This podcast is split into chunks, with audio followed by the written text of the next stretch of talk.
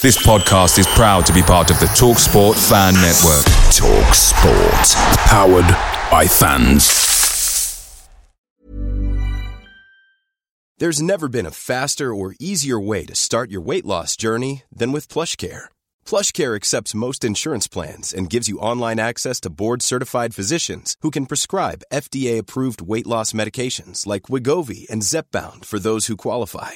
Take charge of your health and speak with a board-certified physician about a weight loss plan that's right for you. Get started today at plushcare.com slash weight loss. That's plushcare.com slash weight loss. plushcare.com slash weight loss.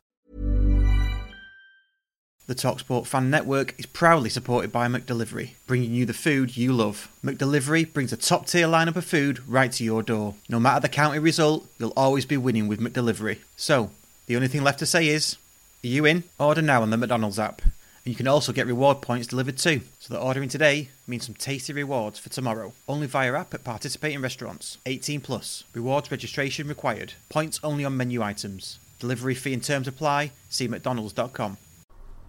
Welcome to Scarf Bagara War, proudly sponsored by the Players Entrance at Covent Garden Cafe and the Royal Oak Edgeley.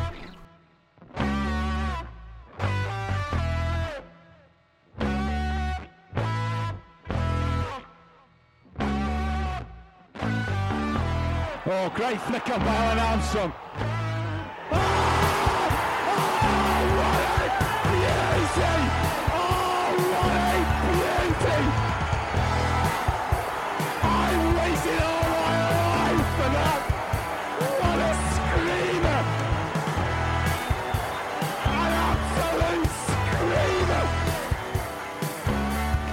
Hello and welcome to the Scarf Bagara War. Don't touch that dial because it's 2020 and dials aren't relevant to this.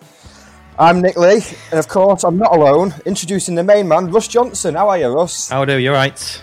Yeah, not bad, not bad. We've got a cracking guest today, haven't we? Yeah, cracking, top top notch. Brilliant. Right then, let's get him in. No further ado. Minogue, Donovan, the other Minogue, Kylie, I think she's called, Foster's. They're all Australian exports, but they're not relevant to the podcast at all, and won't be unless Russ finally lets me do that podcast all about Harold Bishop. We're delighted to welcome to the show former county captain and all-round good egg, Mark Robertson. Hello, mate. G'day, gents. How are we? Thank you for having me on. You forgot Bouncer as well, mate. Everyone loves Bouncer. I know. I should. I should have got rid of the Fosters for Bouncer. Really. Yeah. There you Yeah. It's always a good way, isn't it? Thanks for the intro, guys. Really appreciate it. And obviously, um, a pleasure to be on and uh, looking forward to having a good chat and a chinwag about sort of days gone by. Excellent. So I th- I think what, we'll do, we'll, we'll dive straight into it. So your first experience of, of British football was with Burnley, uh, obligatory boo there. Um, I'm assuming growing up as a young player in Australia, the dream must have always been to make it over in Britain. Was that the case? Yeah, I'd say so. You know, not many people know, but my old man was a professional footballer as well. So I guess it was in the uh, genes, as people Right. might say. But uh, he moved to Australia from Scotland with my mum. Uh, basically, I was just a surfer, so I was I was out catching waves in the morning, and then I was going to school and you know doing that whole sort of home and away business. And, um, and somehow become, uh, you know, I'm not going to say unbelievable, but I somehow become half decent at what my dad was good at.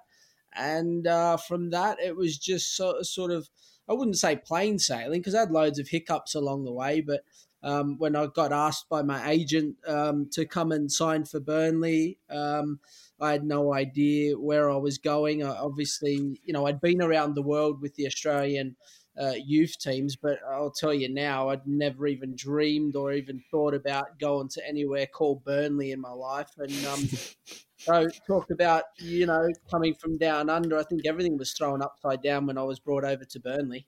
Because it, it must have been quite the culture shock as well. Because you, you mentioned that you were a surfer and everything. Co- coming from that to like this tiny little industrial town in northwest England, it must was it a bit of a culture shock for you, or did it take did it take a while to settle in, or did you just get straight involved? Yeah, I, I, look, I think I was kind of like a, a rough and ready sort of bloke from hmm. Australia anyway. But, you know, we all know now, you know, me and you guys knowing that, you know, you get off Manchester Airport, someone there to meet us from the club, uh, driving the 60, the, the 60, um, the 66, the 65, all the way into Burnley. And, took me to Turf Moor to start with, etc. And um, and then I got put in a shit hotel. But um, at, at the end of the day, I was in there for three months, and and by the end of the three months, I was having a, a cracking time. Got to know all the people that that uh, worked in the hotel. The people from the club were great, but yeah, I'm not going to lie to you. It was it was quite a culture shock, and um, and I really second guessed it to be honest in the first um, at least first four weeks anyway. But um, yeah, I think our first night out, like a player bonding night, was about two weeks in, and then I thought I ain't going nowhere. This is unbelievable, you know. so how did that come about then? That move to Burnley? Did did someone obviously you must have been scouted? How, how did they ring you up? Who who who called you for that move? Yeah, so there was a there was a couple of opportunities. I was playing um, in Malaysia for for the Australian national team in the World Youth Championships, um, and and I, I'd done pretty well. Um, I was playing first team football since the age of fifteen in Australia, so I'd sort of played men's football um, all the way through from fifteen, and I come over just after I turned eighteen to Burnley. Um, and Nottingham Forest, Glasgow Rangers, and Burnley were the three clubs that um, that we were sort of having a look at. I went in and met and trained with Nottingham Forest. Uh, I went in and met and trained with Glasgow Rangers. I went in and met and trained with um, with Burnley, obviously, but um, you know, not to say that the others weren't great clubs, but Chris Waddle, you know, was, was really keen on signing me. Um, and you know, Walter Smith was at Glasgow Rangers at the time, and and I think it was Dave Bassett. Is that right? That was at, yeah, yeah, yeah. At the time, so if you can imagine, it was kind of like three good clubs. Um, you know, I had an opportunity to stay at Rangers for a bit longer. So there was me, uh, Rino Gattuso, and Jonathan oh, wow. Hansen. So so us were the, we were the three boys that were sort of training at the time. No one knew any of us really because we were all so young. Um, and then from from there, I sort of made a decision to not stay for the period of time that the other two did, and I, I took up the contract at Burnley. So should I have stayed and, and, and seen it out? Potentially, the other two boys signed. Um, it was a, it was going to be like a four week sort of training uh, camp that I was going to have with with the Glasgow team. But in the end, Chris Waddle was was adamant to my agent that he wanted to sign me. The club was willing to pay the transfer fee to my club in Australia. Um, you know, the deal was good, and um, I guess the rest is history. You don't really know uh, where you're signing until until you get your feet under the table. And you know, I, I don't know if Nottingham, uh, you know, was any better a place than Burnley or Glasgow or or whatnot. I know, I know now, but but at the time, I mean, not even great for you know a night out, and the, the, the football was good, and Glasgow was great. The people were good, but yeah, I still I still got great memories of um uh, of Burnley. I bought my first house. Um, ever really at, at the age of sort of 19 I bought my first house and I brought my wife well my girlfriend at the time from Australia um, so so we had a great life, and um, and then obviously you know the rest is history from there on in.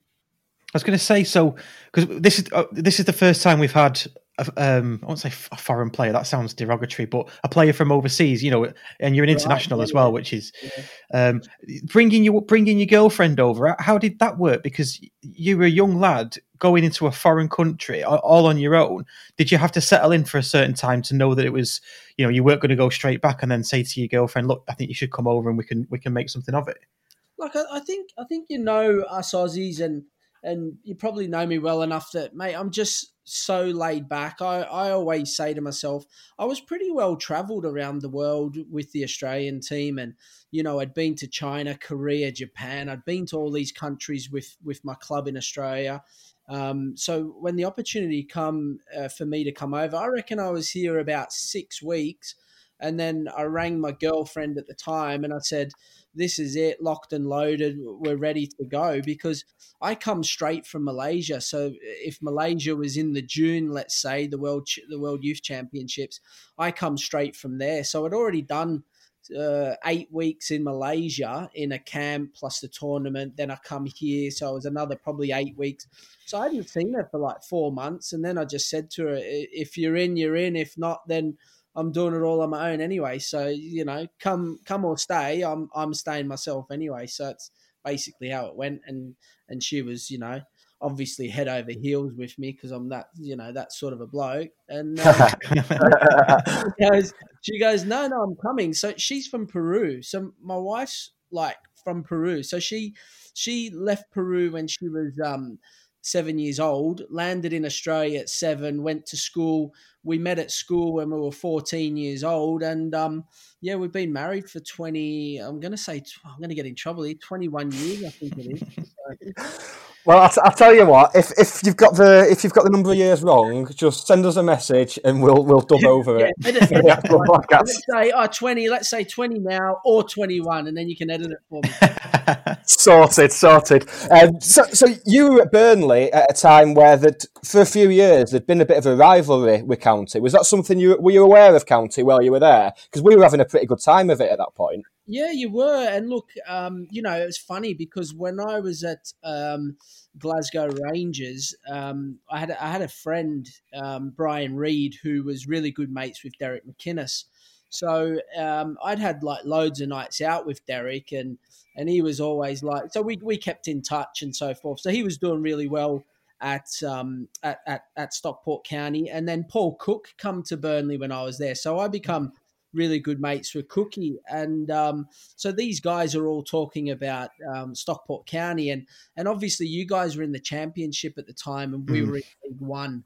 So um, I sort of I sort of knew about it. I didn't know where it was situated geographically as such, but I kind of knew it was in and around the, the, the Manchester area. But um, I had no idea. I'll be honest with you, the the scope and the size of the crowd and the passion of the crowd. I, I know everyone's passionate in England about their footy, and and um, I, I'll be upfront and honest with you. I've never supported a team in my life. I don't even know how to support a team. I, I wouldn't know any songs. I've got no idea. And as I said to you, mate, if I could tell you, I was basically just uh, a rough and ready surfer that come over and was asked to to play football, and I just loved it every time I pulled my boots on, and whether that was you know training grounds or playing in front of small crowds, big crowds, massive crowds, nights out. I was just in for all of it, really. Well, were you saying there about not kn- that? That sounds like a challenge for us with you not knowing any songs or how to support a club. I think I think that's a, that's a challenge we'll have to undertake once we're all out to games again. So I've got- I've got county in the locker and stuff like that, but you know, it's like county or something else. I don't know, but I, I haven't really got much in my locker in the way of. Um, my son supports a team, and you know, I, I watch him wearing his strip and stuff, and I always think, oh, I wish, I wish I could support someone, and but I'll, I always just look at my old teams. Really, you know, county's one of them because it's so close to me right now, but. Um, I, I look more at the friendships that I made within the club and um, the people that I'm still in touch with now, and, and for me, that's that's really important. That's brilliant. That's brilliant. So you, so you had after Burnley, you had a spell back in Australia, and then a season with Swindon, and then Dundee. So Yeah. after Dundee, how was it that you moved to County came about? So a really interesting one. Um, Dundee had had sort of like thrown a lot of money at um, at, at the club, and so they looked to try and rival Celtic and Rangers. Strangely enough, which was never going to happen. Um, but, but we signed players like Claudio Caniggia, Ravanelli, Temuri Ketsbaia, Manzi, who was the Chinese captain at the time, uh, Zura Khizanishvili, Nacho Novo. Mate, the, the list goes on. Uh, Like our wage bill um, per month was astronomical. We ended up coming uh, third uh, in my first season when I was there. So we got into got into Europe, went into the Intertoto Cup, etc. Um, we played great football, very flary like football.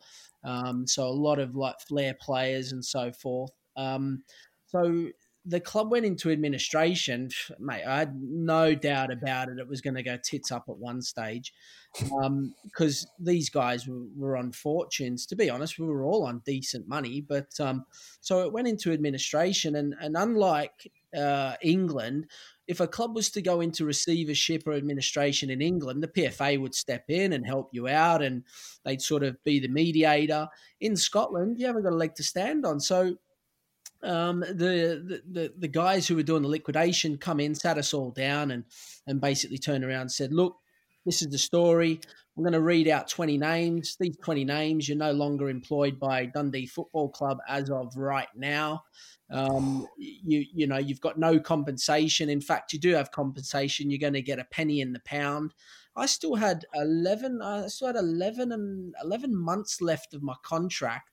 Um, I had a property. I had a family. I had uh, cars, and I'm no different to anybody else. I had a lifestyle that was getting funded by my job and only my job. My wife didn't work, and so I've just scratched my head and went, "What's okay? Well, that's all right. Someone will be able to pay us." Um, and then, as of that moment, they read out the names, and, and they were obviously getting rid of some some guys off the wage bill, and my name was one of them. And I was sort of sat there, and I'll never forget it. I was sat next to Ravanelli and, and he he just sort of threw his hand up, and he's he's broken English. He said, "It's okay for me." He goes, "I have no problem with it." He goes, "Because I go back to Italy," and he says, "I'll smoke cigars every single day of the week on the beach." He goes, but the guy sat next to me has a family, you know, round the corner, um, and, and, so forth. He said, "What's he supposed to do?" It And and the guy's the guy's shout was, and this was the chairman. He goes, "There's nothing we can do about it." And I just thought. You know, it's one of them where you get a bit of feeling in, in, in your mouth because you know the guy reading out the names and stuff has has never got an issue with finances or anything, have they? You know, the chairman's always loaded. Yeah. So, so I was a bit pissed off with that, and yeah, he went to shake my hand on the way out, and I just thought, nah, I'm not having any of that, mate. That's, that's poor form, poor form from you, you know. But um, yeah, so then once the club went into receivership, um, uh, Jimmy Nicholl must have got a call from Sammy McIlroy, and, and he basically said, Sammy McIlroy said to, to Jimmy Nicholl, he says, I'm after a midfielder, and he sort of went into what he was after. Um, he probably said, I want one that doesn't do any tricks, I want one that goes around and can enforce in midfield, pass the ball, maybe you know this and that. And um, he goes, Jimmy Nicholl turned around and says, "We played against Dundee not long ago, and there was an Aussie guy in midfield, Mark Robertson, done really well um, for Dundee. His name's been put on the list, so obviously the list was getting touted around." Um, for free agents, so so because I was a free agent, my phone went. Um, so Hessenthaler from Gillingham had mm-hmm. uh, contacted me, uh, so I went down and met him, and not long after that meeting, I got a phone call. I, I come in from training at Gillingham, and I had a missed call, and and it was Sammy McIlroy. So I rang back, and you can imagine, I thought I thought one of the boys up at Dundee was just taking the piss, you know. it's Sammy McIlroy, you know, and I'm like, yeah, okay, mate, you know, like an Irish and, uh, and an Aussie. None of it. I was like, yeah, okay, mate, yeah, all right, boys, stop taking the piss. And he, he sort of like, he goes, no, it is Sammy McIlroy. And I was like, all oh, right, okay. I said, what, what did you want? And he goes, um, I want to sign you. And I was like, okay. I said, well, tell me a little bit about it. What's the script? And, you know, he said, oh, Jimmy Nicholl. So he went through the story. And I said, all right, I'm in. And I went back into Hessenthaler. I said, mate, I said, I'm off. I said, I've had a phone call. I've got a manager um, up in Manchester that wants to sign me. It's a lot closer to where my family sort of knows, in and around Lancashire, etc., etc. And um, so that was it. Jumped in the car, got up to to Stockport County. Sammy brought me in. He showed me around the training ground, showed me around the stadium, and um, and away you go. I was I, I, was in I was in for the for the full stretch, you know. Yeah, I remember. I remember at the time when we signed you. I remember being excited. I mean, what was it now? It's like 15 years ago, wasn't it? Don't, don't want to bring up ages here or anything like that, but uh, but you know, I, I you know I was uh, mid mid twenties myself. I was excited because I knew that you'd played for Australia. Um, oh, you, you'd at least got a cap for Australia, hadn't you? Um, yeah. And you were quite quite a big name. Yeah, played for all the younger age groups all the way through, and um, yeah, and then obviously you know, there's a few bits and pieces we go into it later, but yeah, got got the cap for Australia. So yeah, so I just I just remember thinking a big name, big name for us at, at Stockport County. I know we were we'd, we'd come down from the championship not long before that, but yeah, I remember being excited and in that team as well. So that team, you were in the midfield with Lambert at the time, I think, Ricky Lambert. Yeah, yeah, we had quite a few of the boys. Um, uh, Lambo was in there, obviously. Um, mate, it, like if you if you want me to go into it, so when when um, Sammy was pitching it to me, um, you know, one of one of the quotes was, "We're the bookie's favourite to get promoted," and I was mm. like, right, okay, so tell me about who you've already got on the roster. Tell me about what your thoughts are going into sort of like you know signing. And he didn't have to tell me, but uh, you know I was kind of like more of a senior pro by then. I was I think I was like twenty. Would I have been twenty seven? I think twenty seven years old, something like that. Yeah. And um, so so we could have that chat. And I was. It's funny because you know I've been speaking to my son recently about having the balls to speak to managers and and I only really got the balls to speak to managers when I was like 26 27 and here's me telling him to do it at the age of 17 ah oh, hang on his ball mate. Ask him ask him this and ask him that. And he goes oh really dad? And I'm like yeah I used to do it when I was 15 and you know. But so so I had these conversations with um with Sammy, and he was quite open and honest, and he and he told me some of the boys, and in fact, I I helped uh, the club to sign um, sign a couple of the boys because he was sort of like, do you know, anyone else up in Scotland, and blah blah blah, and I said, I do actually. There's a couple of boys, and one fell through, but then we signed signed another one, etc. And um, so so going through that, I was thinking, please, this is exciting. I mean, there's some good players there, you know, and um, the, ones that he already had, he was going to. He said, you know, I'll get rid of these guys. They're not sort of like really our cup of tea, and we'll bring in this one, bring in that one, and and so I was sort of sitting there going, geez, this is this is decent, you know. Um, so for me, Ricky Lambert, he, he was gold, mate. He was um, he was such a good guy. Um, Jim Goodwin was there. Uh, who else? Uh, Fraser McLaughlin was there. Who else we?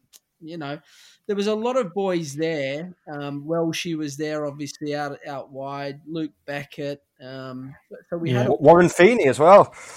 Dino. Danny Griffin was there. Who Danny Griffin, yeah. in Ireland. Uh, Rob Clare was a youngster coming through. Big Albie Wilbraham was there. Um, so so we did. We had like loads of players that were still young enough. Jon Daly was there, uh, obviously, but we had loads of players that were still young enough to go on and achieve something. So for me, that was the exciting part. I, I would go as far as to say I was probably one of the older older guys coming in there. So Sammy's, you know, talking to me about leadership and stuff like that. And I never really had that at, at at some of the clubs I was at because I was always sort of the younger, sort of middle aged guy coming through, and there was always a 32 year old or whatever. But me being 27, I think I'm going to go as far as to say I think I was one of the oldest there, if not the oldest at 27. So, you know, the Alfie Lafondres and those guys coming through were were all geared up for like a Ashley Williams. Um, they were all geared up for um for a future in the game. So I kind of found myself as the not the granddad because I was still only 27.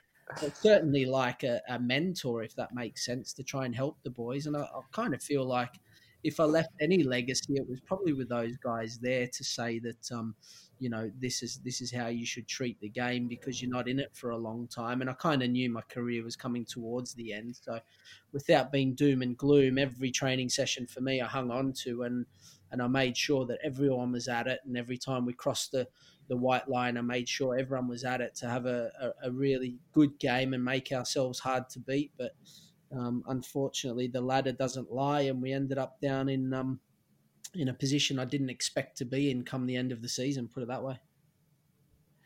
Yeah, so so that th- yeah, so just go, going back to that team because I do I do want to get get into the ribs of this a bit. So obviously you've just named the players, including yourself, eh, on paper. Um, I didn't I didn't know that we were favourites to go up that season or favourites to win it, but we certainly had a really really strong team on paper, and it didn't quite pan out like that. Uh, what was the feeling after that first game? Because I remember the first game vividly. You know, conceding two in the last what few minutes.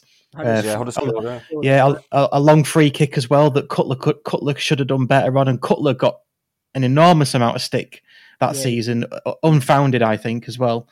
Um, so, what was the what what was the feeling after that match, and then and then for the few matches after was was the feeling high that you you know you you could still do something, still had belief, or or you know what what, was the feeling in the dressing room? so we had um we had a um we had a great lead up to it. And um so I'll never forget right we were sort of um we, I think yeah we were winning obviously and then they scored two there was someone in the team I forget who it was I probably Hards or I don't know some one of the boys had had shouted hey Robbo uh win bonus on the way or something like that and and we I looked at that and I thought, who says that, mate? I can't even remember who it was. And then, so in my head, I was chuckling, thinking we were cruising, right? Because we were doing really well. And then bang, the, the first one went in. I thought, oosh, here we go. So let's see what see see what everyone's made of.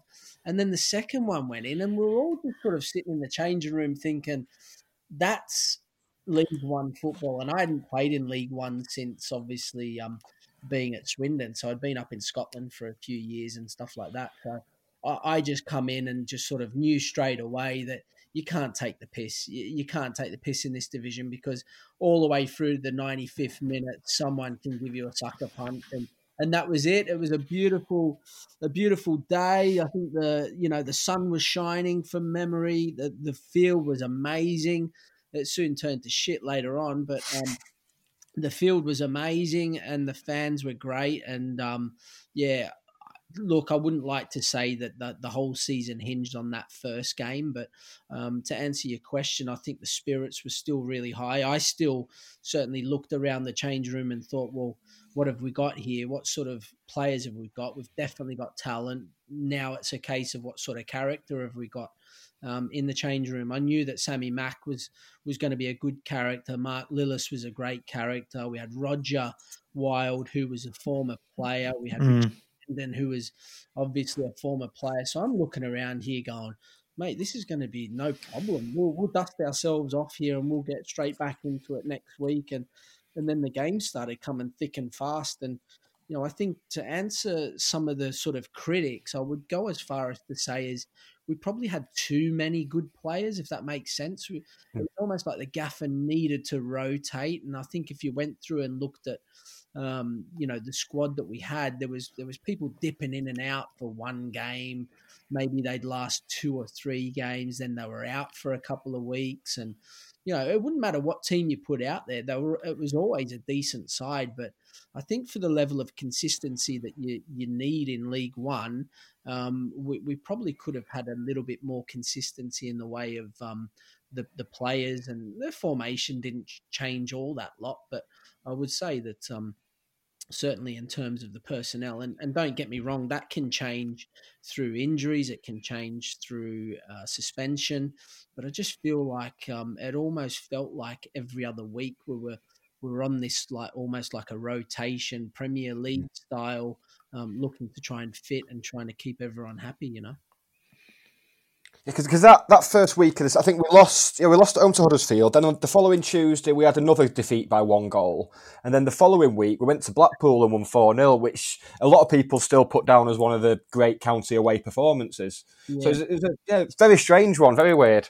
But yeah, like, like you said, it's a, it's a similar problem to what, what Jim has now as manager because he's got this squad that's stacked with talent. So it is about find, finding the um, the right balance, I suppose. Like you said, with the rotation and everything, yeah, keeping no, keeping everyone fit and happy. Yeah, exactly. And I think a lot of that, you know, ultimately comes down to man management. Now, if if you're Sammy McIlroy and you've got the runs on the board as a player as he did, it's an easy task. But you know, Sammy being Sammy, he was never sort of like the fiery type, and you know, I'm guessing he wouldn't have wanted too much confrontation, but you know, maybe maybe it might have been a case of just being upfront and honest with people and saying, "Well, you're not playing this week because you were shit last week, and uh, if you don't pull your socks up, then we've got someone else that's re- ready to jump into your position." And I think I think having competition for spots is great, but this whole rotation thing, it's almost like, you know, if you're out through rotation, then you think to yourself, okay, well, I must have been okay, but I'm only out for rotation. Whereas I'd rather the accountability where someone turns around and goes, mate, you're not you're not really at it at the moment, so I'm going to leave you out. And I think Johnny's at it, so I'm going to put Johnny in. And if you don't, if he doesn't do it, then I've got Peter. He's going to come in next. And and I think that's where you sort of create that winning mentality and that sort of whole desire to say this is how we're going to win matches. Whereas I kind of felt looking back at it now, you know, we had some great boys. A lot of them were just young boys and they were so honest and maybe at times a little bit naive. But um, I just would have liked to have seen maybe a little bit more, you know, a little bit more grit, if that makes sense, and mm-hmm. a little more, a little bit more of what the fans maybe had, which was was you know removing the talent. There's no doubt we had the talent. It was mainly just for me, um, not even work rate or work ethic because we had that, but um, I don't know, maybe just a little bit more experience would have helped us, helped us if that makes sense. Because uh, it was fairly fairly early on in your in your spell at county, wasn't it? When you when you got sent, you got taken on the China trip, didn't you? Yeah, yeah, that was great. Yeah, China. China look, I, I think I wasn't supposed to go on the China trip. If, if the truth be known, I, I wasn't supposed to go on the China trip. I got injured um, toward the end of the season, so I reckon I didn't play the last four games of the season.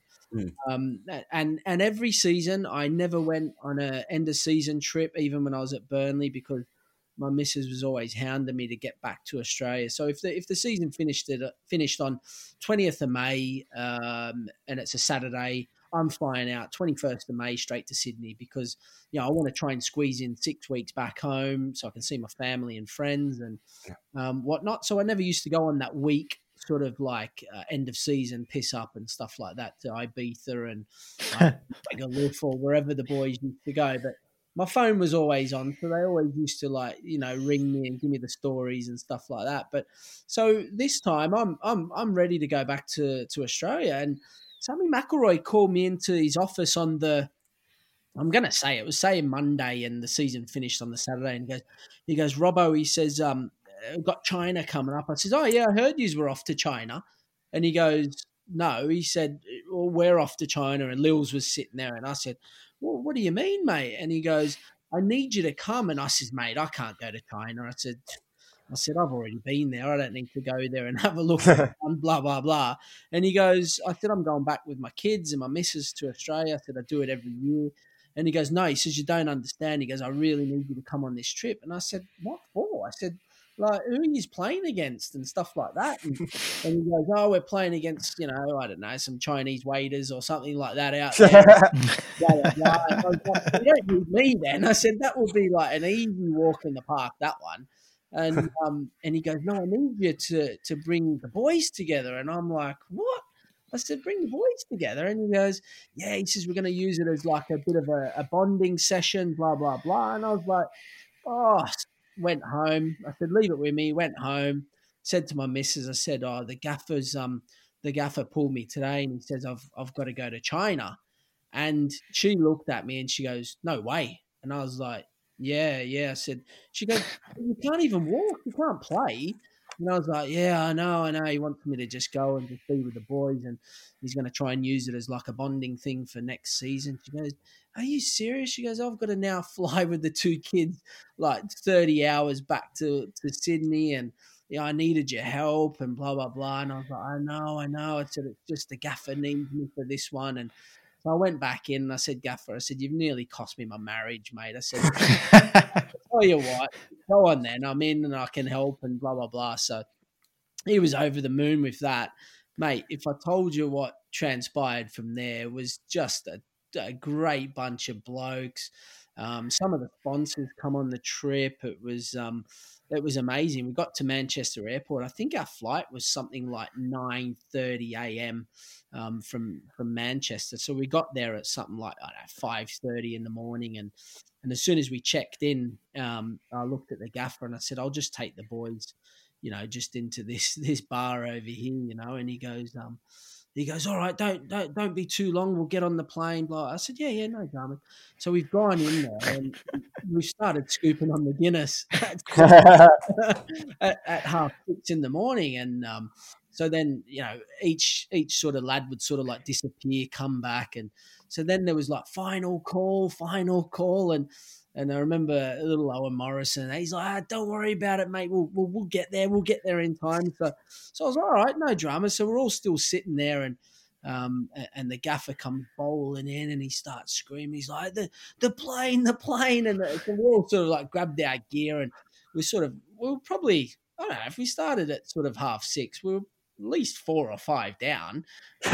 you know, we're sort of all bowling through to like the, the, the terminal, getting in, getting on the plane, and um, so uh, the the plane's ready for taking off. The the lady's coming around with like the orange juice and the water, and and um, so I've just sort of given it. I remember this. I wasn't even playing, so I was like, get the champagne out or something like that, you know. So, so the lady's like, so she's she's given everyone like a drink, and the gaffer was kind of a bit further up the front. So so I thought this is this is unreal, you know. Like so we're, we're all sort of having a great time, and so between here and China, our, our eyelids never shut. So basically, we sat and talked and had a few beers and stuff all the way to China from Manchester Airport. So um, I'll never forget it. It was um, it was hilarious. It was um, I, I, don't think the air hostesses had seen anything like it. So we were, we were basically just absolutely on this jolly up. Um, playing well that we weren't playing against, you know, the Chinese national team, or and then the sponsors were in on it. Well, there was cards getting broken out. There was there was people that were probably going on business. You could hear them; they were raging, you know, like because it started getting dark throughout the flight later on, maybe like know, eight hours into it or something ridiculous. And you could hear people saying, "Shut up, shut up!" And so Luke Beckett was sat next to me because he was he was like a good mate of mine, and but we were just laughing, and there was like there was, there was frigging bottles underneath our chairs. like, seriously, the lady refused to serve us later on. She was like, "You're not getting any more," and and we were like, "I just." Just bring over maybe like a bottle of red or something. We'll just finish this off, and then that'll be up.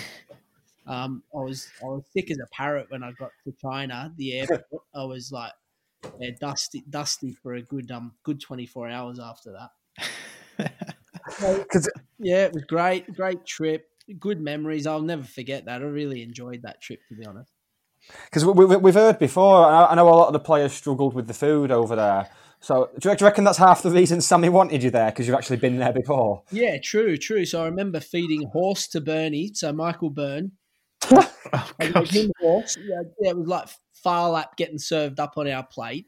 Then there was like chicken feet coming up. So I think I said to Welsh, you got to get that down your neck for 20 quid. And so we had, we had like a good laugh with it, you know, and, um, um, Doc Dawson was on the trip. Um, so like all the guys, we, we, had like a super laugh with it. And, you know, Sammy Mack, um, would get everyone down for dinner and, um, so the first, I think it was the first game. Um, so Luke Beckett was. I was just sat on the sideline. Luke Beckett was playing, and he was my roommate. And I said, I said, you can't play in any more of these games out here, mate. I said, you're you're wasting you're wasting your time, mate. And he goes, what do you mean? I said, I reckon you do your hammy in this sort of like training session tomorrow tell the gaffer you're no good, and then me and you we can just go out every night. the, next day, the next day, I'm sitting on the bench with um, I think it was Lando or someone like that, and then I see Luke Beckett sort of like limping towards us. Right, Sammy McIlroy goes, Robbo, Robbo. He's, he goes, is he your roommate? And I was like, yeah. Goes, no fucking doubt. he's come over, and so I've I've got I've got up and I've walked ten yards, put my arm around him. I said, "I know you've had some injury history and stuff, uh, Luke. Don't worry about it, buddy. We'll get you through this. We'll get you through this."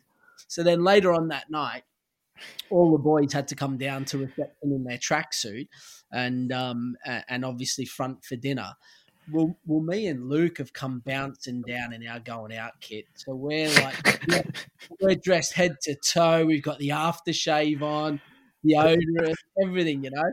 And the guy goes, Oi, Beckett. And he goes, Nothing wrong with your hammy now, is there? And I, I looked at the gaffer, gave him a wink, and I said, You know what it's all about. And he just sort of laughed. So it was, um, it was good. I got my wingman, Luke Beckett. He was my roomie. So we had like a solid, I don't know how many nights out, but um, you know the sponsors loved it. We, we got a chance to spend some time with them, and and I just think that that summed up our period at um at, at Stockport County was great bunch of lads. We had great team camaraderie.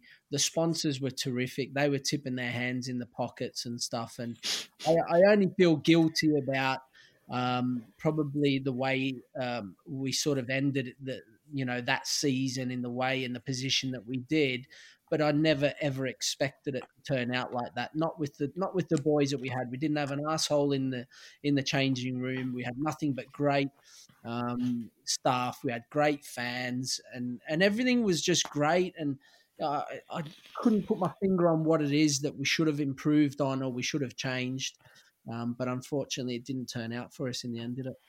Yeah, that, that's it. Like, like Russ, Russ said up at the top of the show, it's just it was just one of those. T- and I think people have tried to dissect it for, for decade and a half ever since, just try and work out why. But yeah, like you said, it probably was just a case of having so many players to keep happy, so many talented players like that. That yeah, a lot of teams struggle with that. We're not the first, and we won't ever be the last.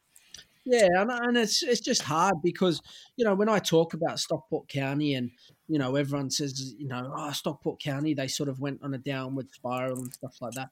See, I was watching that from a distance and I kept in touch with a lot of the boys. So uh, Ricky Lambert, Ashley Williams, who's still a very good friend of mine now. Mm. Um, you know, we always used to touch base. Danny Jackman, Danny Adams, um, so John Hardick. I was always like, guys, what what's going on there? And they were sort of like, well, it's kind of in a little bit of a free fall. You know, it wasn't it wasn't directly after I left. It sort of took a bit of time, but it sort of started going down downhill. And I think you know the writing was on the wall in terms of the finances and stuff like that. Yeah. Um, you know, it, it, was sad as such, but I, I I'm still very optimistic that that the club can get and will get back to where it should be in in in future years. It's just a case of now, once you take yourself and remove yourself all the way down to where they did, um, then there's severe building blocks that need to be put in place. And I'd like to think the new chairman and Gano and and all the guys that are there, Steve Bellis and those sort of guys, are, are building for the future. And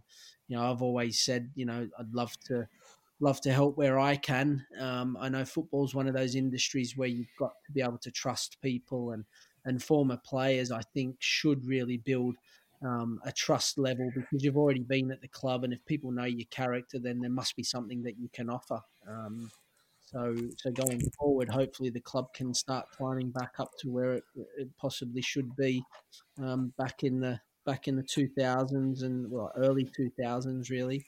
Um, yeah, because that, that was one of the that was probably the first county team that was really hamstrung by what was going on off the pitch, and that's that's something that kind of continued for pretty much a decade after that. It's only it's only the last four or five years it started really turning round again. Um, so when when you're fighting a, a losing battle like that, it's it's a miracle that some players managed to do as well as they did, especially especially the players who went on to get good moves and players like Ashley Williams and Aaron Wilbraham and John mm. Bailey, who all did very well for themselves. Yeah, yeah. No, I totally, totally agree. I mean, I remember when I was um, when I was there, there was talks of um, of the training ground getting sold off. There was talks of um, you know a change in ownership. Um, the club actually um, offered me, uh, you know, a payoff towards the end of my contract to to try and sort of like have a look at, you know, changing the wage structure and stuff like that. So, you know, it, certainly, you know, I'm not gonna not gonna deny there was certainly some underlying factors to um, what then was the knock on effect a few years later. Um, that was already in place, as you said, and I think the wheels were already turning for a little bit of a disaster. And then, um, and then Chris Turner come in the following uh, season when when Sammy Mack and, and Mark Lillis changed. Um, so so Turner and Westy come in, and um, again, you know, you're looking at you're looking at people that are coming in to try and change things, but really. Um, the underlying sort of like issues might have already continued to, to sort of come to fruition, if that makes sense. Yeah, I just wanted to talk about Chris Turner for a second because, um, as a county fan base, he's, he's, one of the many people that we don't like. It's fair to say, mm. um, but he, he, he puts himself down and he, he, advertises himself as a motivational speaker. You know, one of these guys that can stand in front of people and and and, and give it a large one. Uh, did did that come across when when you were there with him? Did, did that sort of motivational thing come across? Because obviously the results didn't speak that way. They they didn't ring true that way. Just wanted to give, give us a bit of insight as to as to what he was like, you know, face to face. Um. So. So, yeah, uh, I laugh. So the answer is no, right? No, no right? Um, so how can I explain this best to you and, and, and be a little bit diplomatic in, in some respects? Is Sammy left, uh, Chris come in with Westy, um, now they've come in with uh, potentially more of an eye and stick as opposed to the carrot.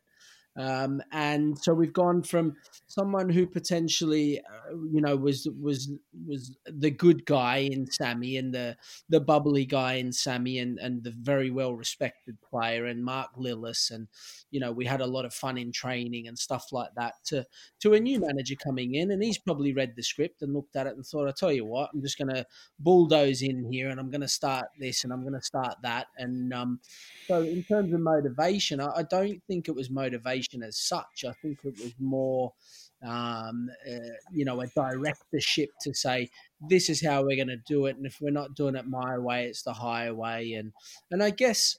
I guess that works for some people, but you've got to remember, you know, the guys in the.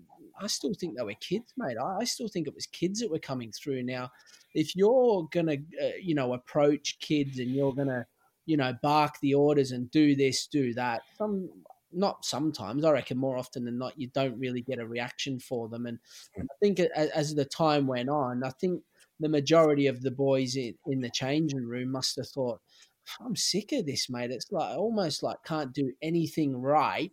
Um, without sort of getting a tail up or whatever by by the staff. So I think I think in that respect that it wasn't motivational. It was more sort of like let's do it this way. We're going to do it my way. And I get that because everyone's got their own philosophy and so forth with football. But um, I, I, just think no to the motivation. I don't think it was like, you know, you, you wind the boys up at the back or you throw a bit of coal on the fire. And I don't think it was like that. It was more a case of we're going to do it like this. And, um, and, mm. and, and maybe, uh, just maybe to, to try and help um, Chris, in that respect, is maybe he looked at such a talented bunch of boys and thought to himself, you know, I'll tell them what to do and they will do it and we will get the result. But um, yeah, as you said, it, it clearly didn't happen that way, did it? You know. How how long after Chris Turner came in then did you know it was the beginning of the end for you then? Um, couple of weeks. Yeah, that's wow. soon. Wow, bloody hell. Yeah, yeah. Look, it just wasn't it wasn't to be, mate. You know, I looked at it and and, and it was just a completely different. Um, as I said, it was just a completely different um, feel to the club. Um, it had become. I'm not even going to say more serious because we were taking it serious before. Yeah. But, but I'm going to say it, it just changed in a sense of, you know, people were looking over their shoulders. They were sort of like, you know, a little bit worried to turn down the corridor, and it would just become really like, um, yeah, really full on, if that makes sense. And I think for the boys that were there, and and I was picking up a lot of the pieces because some of the young boys were coming to me saying, "Oh, you know, this has happened and this has happened," and I'm like, "All right," I said, "Just stick with it." I said, "You know, at the end of the day, we're a close knit bunch of guys, and and we'll all sort of get through it, and we'll get through it together." And um, but but as I said, it, it didn't really strike a chord um, when when the new manager come in, and that's you can't always say it's it's it's the gaffer's fault because we all need to take responsibility for it as well. And and I think one thing to remember is there's no such thing as player power. It's not like it's not like the boys were going around saying, "Oh, we're, we're going to down tools for this, this gaffer, and let's not do it this week because he's this or he's that." It was more a case of, um, you know, the the gaffer dealing with with certain individuals, including myself, um, as to as to how our future looked at the club. So um, once once you do that, you've you've obviously got to see it through and. Um, you know, I was just one of the numbers that sort of looked at it and went, "This ain't for me." Um, and you'll probably see throughout that season there was quite a few that started to drop off and yeah. um, and then it was just the gaffer dealing with with the younger ones which um which probably didn't handle it as well as what some of the older ones like myself did you know so after obviously left county back to back to australia so what what i'm interested to know is um, obviously you played for perth after that and sydney fc etc I think you had a spell in FC Sopron. I don't know where they're from. Are they? Is that a different? Is that? Yeah, they're they're in Hungary. To be honest, oh, mate. Um, yeah, so it's funny. I was um, I um, I'd finished up at Stockport County, and you know, look, at the end of the day, I there's no, there's no denying the fact my body was in in in sort of pieces anyway, and um, you know, I, I'd opted to get um surgery on my knee um, because my knee was was not great at the time, and so then that that sort of snowballed the whole effect of well, Robbo's no good to us anymore. Let's see if we can try and offload him, etc. Um, I, I, still had a period of time on my contract, and I wanted to stay at the club. So, um, but once you go in for surgery on on an extensive sort of um, knee problem, you, are going to be out for months and months and months. So I, I get it. You know, the club's the club's probably not in a great financial um, situation and, and trying to get rid of players. So, so I um, elected to the writing was on the wall for the way I felt at that time and so forth. So I just said to my missus, I said, look, I think a return to Australia would do us well. I'm going to be out for a while with a knee injury. Um, so go back to Australia, do the rehab, have a look at it, um, and then see what happens from there. So after that had happened, Perth Glory had um, had approached me and, and sort of said, you know, you're coming back. Uh, we'd love to maybe grab the last year or two of your your your career with us. Um, would you be interested? And I was like, you know what? Um, it's a it's a it's a fair way away from Sydney. However, um, you know the standard and the heat and stuff like that might help me. And there, there might be you know a slower sort of pace of the game, and and I might be able to get through another season. So I went over there and and played for Perth Glory, and it wasn't to be what I thought it would be. Um, um, you know, again, uh, new gaffer come in. Um, I was playing. We had a good side. Um, the, the, the pace of the game wasn't as slow as what I thought it would be. It was like young, fit Aussies that were, were, were maybe not as good as technically as, as what we had over here in England, but it was still a quick enough pace for it to be um, of, a, of a very high standard. So played at Perth Glory for a season. Um, uh, my agent said to me there was a club in, in Hungary that would like to see me go back to Europe. Would I be interested? I said, let's have a look at it. So I, I did. I flew to Hungary. Um, always like to do it face to face. Went in, met the chairman, met the coach. The coach was Italian. Um, again, he sort of said, "This is what I want to do," etc., etc. So, mate, if the truth be known, I didn't even uh, go through a season with Sopron. I sort of uh, stayed there for I'm going to say best part of three months. There was the winter break, um, looking to, to to almost get ready to play for them, and um, and my hometown club, you know, called me one one late at night and just said, you know, would you come back to Sydney FC? And my family was still in Australia, so I kind of lived in Hungary by myself for three months, which is a disaster on its own anyway. my missus and kids were back in Australia, and I went, you know what? I went and seen the chairman the next day, and I said, look, as good as your club is, and you know the Hungarian division was okay, and, and you guys have treated me really, really well um, I still feel like to bring my family back to, to Europe's not going to be the case, and and I'd mm. like to return back to Australia. So um, I went back and joined Sydney FC. So um, when I first was six years old, I joined Sydney City, which was the which is the former of, of Sydney FC. So I kind of started at six years old, and then went back and played at 29 years old for the same club, and then retired from there. So I was an early retirer. Um, you know, I'd like to think that um, you know all of those years of you know putting myself out and out and about and um, uh, as, as, much as I could in front of um, in, in front of the the boys and say right I'm here for you and I'm ready to to go to battle. I think it kind of caught up with me earlier than most and um, after ten operations in total I had. Um, Bloody hell! Yeah, yeah, under the knife ten times. Um, I sort of looked at it, and there was days where I was bumping my ass down the, the stairs, and my missus was at the top of the stairs, and I'm getting to the bottom, and I thought she couldn't hear me, and then I'd look back up like a little baby, and she said, "Why don't you just give it in?" You know, and I said, "I can't." And started swallowing tablets to try and get rid of the pain, and um, in the end, it was look, mentally it was very, very tough. I'm not going to lie to you guys, but um, I think physically it was probably the best thing that I've done, which was to um, to throw the towel in at 29 and um, and move on to a different career, which was um, which was coaching. It brings us nicely onto that, but I just want to say something first. So, am I right in thinking your whole football career was spent with your wife and kids, or wife mainly back back home in Australia, and you were you were living alone in in in different countries and and going back in pre-season yeah no i think the best way to put it is um, my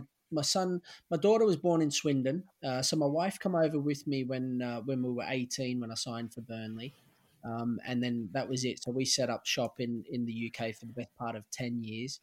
Um, and, and we, we would basically go home every every off season.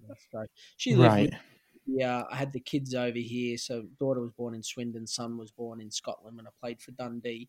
Um, but the last, the, the latter part of my career, which was um, which was the, the the part in Hungary for three months, I just done all that by myself because you know, it was I was a bit older then, and um, you know we we'd built a house and stuff in Australia, so it was more a case of um, leaving the kids to go to school. I think my kids, my daughter was in four schools within a year or something ridiculous Wow. like that. So um, my missus sort of in the end just said, look, you know, you go do what you need to do, and and if you find pleasure in doing that, then that's great. But if you, you know, I was kind of like a nomad, really looking. I think I was looking for something that potentially I was never going to find again, and I, and I think that was that that whole camaraderie, changing room, and um, having a good bunch of blokes around me, the fans, and I was probably yeah, I was probably searching for something later on in my career that um, I probably should have just held my hands up and and just went, your body's a crock, chuck it in now and and and see if you can do something else with it. But you know, whether it's pride as a man or whether it's you know pride as a footballer or whatever, you never want to admit that your knees ballooned up for training sessions and. Know, to be honest, towards the end of my career at um, at Stockport County, I think my nickname was Man Friday because the boys, the, boys, were, here comes Robbo. So I'd come out on a um, on a Friday, do the set pieces, and then obviously playing the game on the Saturday. Then I'd be back in the gym on the Sunday, Monday, back out on the field on the Tuesday night. Then I'm back in the gym, swimming pool on the Wednesday, Thursday, and then back out for the. it was, yeah, it was Fridays every, every Friday. Here comes Robbo, and but you know, I just think that was that was out of my hands. I mean, a, a lot of the injuries that I had were, were tackles that I'd sort of made um, for the football club and, um, and and put myself through the ringer, let's say. But um, yeah, I think all of my appearances and stuff like that don't stack up to the, probably the career I should have had if I didn't have the ten operations. Put it that way. Yeah. I think that, that's, that's the the main thing that annoys me about football fans these days is that they do seem to just completely forget that footballers are still still human. They've still got the same same worries and same problems that we've all got. Yeah. You know, all, all, so I think I think it's a testament to your, your mental strength and the fact that you can talk about it like this now, and yeah, you, you obviously quite happy with how everything's turned out, which is brilliant. Yeah, loads of therapy, loads of um, bottles of wine and stuff like that get you through um, yeah, that's that was the that was the latter end of my career. Um, once I'd finished as such, um, you know, I had loads of part time clubs, um, you know, ask me to, to go and play for them. I had um, some clubs in Singapore and stuff like that, not far from Australia. But I think once you get to that situation where you know your body's letting you down, it's not even your brain anymore because you still go play five sides and take the piss out of the guys you're playing with, and you know all that sort of stuff. And you, you know, your ego gets a bit of a rub up, and it's like, yeah, but then you can't walk for three days, and you say to yourself, well, well what's the point in this? Do you know what I mean? So. Um, I always made a laugh about it, just sort of saying every time I played towards the end, I was going home to make love to a bottle of wine and Nurofen and Panadol. I, I didn't even get anywhere near the misses. Do you know what I mean? that's kind of that's kind of what got me through um, the last little bit. But even now, mate, you know, yeah, you could probably say that, that there's almost like a limp there, and I could do with maybe getting my knee sorted and stuff like that. But uh, look, I, I wouldn't change anything, guys, and if I can obviously leave uh, everything on a positive, I would always say to a young bloke, um, never let your pride get in the way and, and, and always talk to people. And if I had my time again, I'd probably be a little bit more upfront, a little bit more honest with people and say, um, you know, I'm struggling this week. Um, how about we sort of, um, you know, get this fixed earlier, get this operation out of the way, and, and try and do things a little bit better than than what I did, as opposed to trying to bite the bamboo and get through the pain and try and be a hero. Um, maybe maybe just try and look after my body a little bit better than what I did, and, and, and prolong my career a little bit longer than what I did as well. You know, you said you were a coach. Um, I did. I did want to talk about the, the coaching stuff, but we're, we're we're running out of time. But do you ever do you ever just fancy pinging one in the, into the top right bin? Um, yeah, look. So I, a quick one. I helped Andy Welsh when I first moved back to um, um, to this country. He was he was coaching at um, uh, Ossett Albion at the time. And Mm, he said, Robbo, can you come and help me? So I went down, and you can imagine. Well, she was like a little whippet, but I was like, I'd put on a few few kilos, so I was carrying a bit of timber. And he goes, yeah, and he threw me like a um a bib, so I joined in, and and you can imagine some of these guys in in, in these lower divisions. They had no idea who I was, and so I just sort of went about it. And again, I couldn't walk for three days, but I certainly took the piss. at them. the boys are like, "Is this a new sign?" And I was like, "You're kidding, are Yeah. So I just come in as like a um an assistant assistant coach for him. But every time there was a spare bib, I was like, "Give us that, Welshie," you know. So I'd, I'd throw it on, and um and as you said, mate, I'd go about and and, and have a laugh. But nah, always keep it humble. I think. I think even the goals I scored, I don't think I had any celebrations in my locker. Really, I was sort of um, uh, I'd used them all up between the age of about 10 and 15 when I used to score 50 goals a season. Um, and come to the professional game and scored maybe one a season if I was lucky. so, so tell us about your lad then, because he plays he's plays for City, doesn't he? He's at Manchester City. Yeah, he's um yeah he's a good kid. You know, first and foremost. Um, I'm going to say that obviously because he's mine. Uh, he's a good person. Uh, so forgetting about his football talent and so forth, he's um he's a good person. He's got a good heart. Um, he's he's he's fitted in really well to the English culture. I think. You know, yes, people can say, "Oh, he's old man," or tell him what's coming around the corner. But I think in football, you can't really. Um, I mean, you can warn people about what's coming around the corner, but I think you've got to have your own character.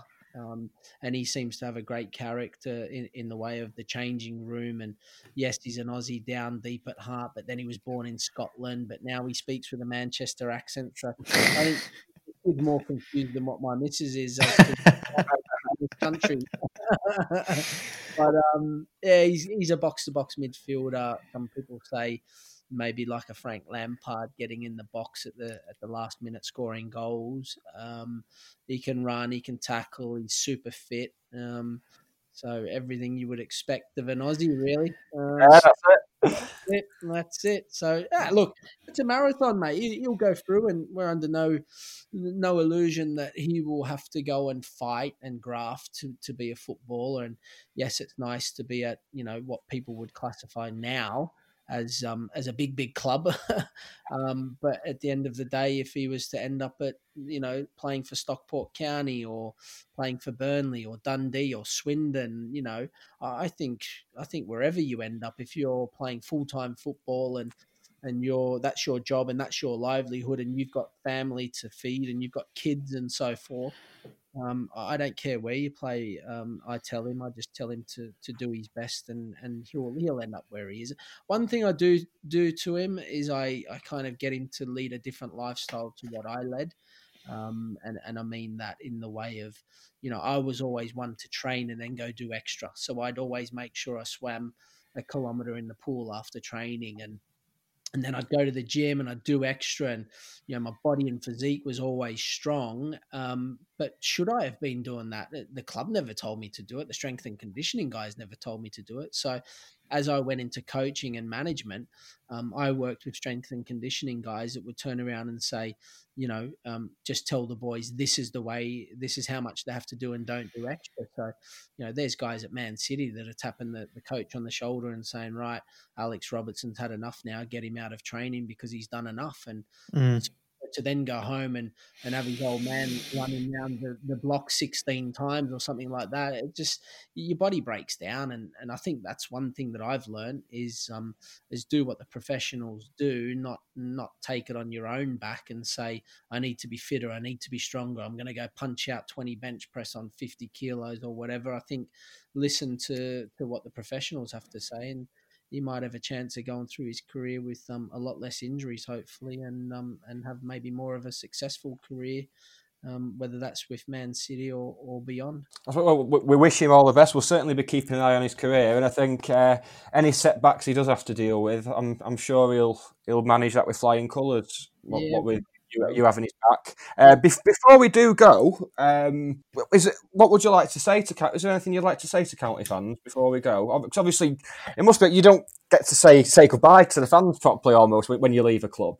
You don't know, and and one thing I will say is that um, for those fans that are out there that used to come and and and wait near the tunnel um, for for us to stand and have a chat. I'd I'd probably be there, you know, right to the final breath and having a chat with people at the tunnel, whether that's coming out the back uh, into the car park and speaking to as many fans as as I could. And I can only talk personally. I'd be the first one in the players' lounge. I'd probably be the last one out of the players' lounge, and and just trying to talk to as many people as I could. And and I'm not sure why that was, but it was more at Stockport County than any other club. I kind of um, put myself out there to be approachable, and I'd like to think I was approachable. And for every sportsman's dinners that I done back then, and even the sportsman's dinners done that, that I sort of still do now, um, I'd like to show my appreciation back then, and I still like to show my appreciation now because um, that's kind of the twelfth man that I felt when I played at Edgeley Park was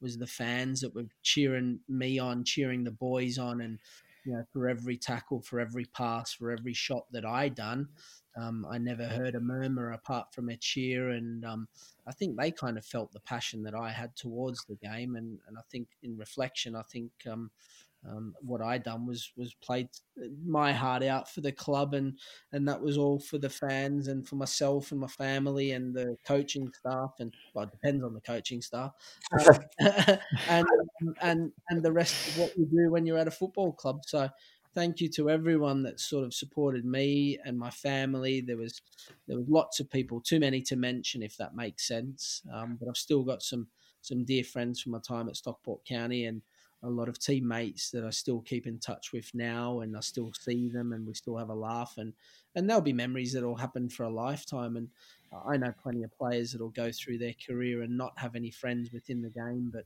I've got friends that sat in the stands, and I've got friends that sat next to me in the changing room. So I'm I'm I'm a happy guy. Well, finger, fingers crossed. If we're ever allowed back in the ground again, we'll uh, we'll see you at a game soon love to love to um love to be there and uh, love being on this guys and i appreciate you reaching out to me. And as i said before it's um it's a pleasure and hopefully i get a chance to help the club somewhere down the line and try and get them back to to where they um where they should be. Outstanding. Mark robertson thank you so much. Good on you guys. Thank you cheers mark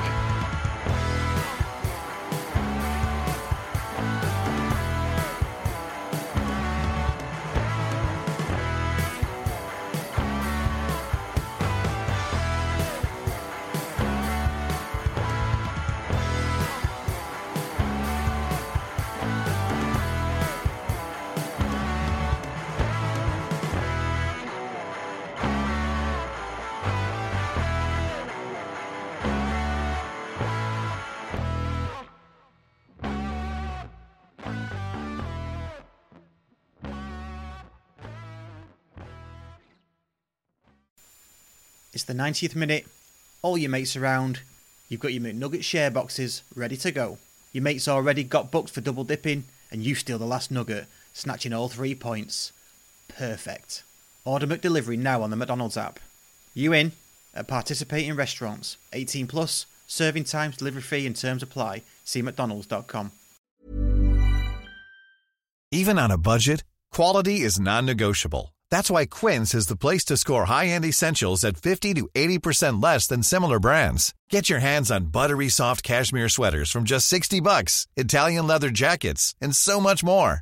And the best part about Quince, they exclusively partner with factories committed to safe, ethical, and responsible manufacturing. Elevate your style without the elevated price tag with Quince. Go to quince.com slash upgrade for free shipping and 365 day returns.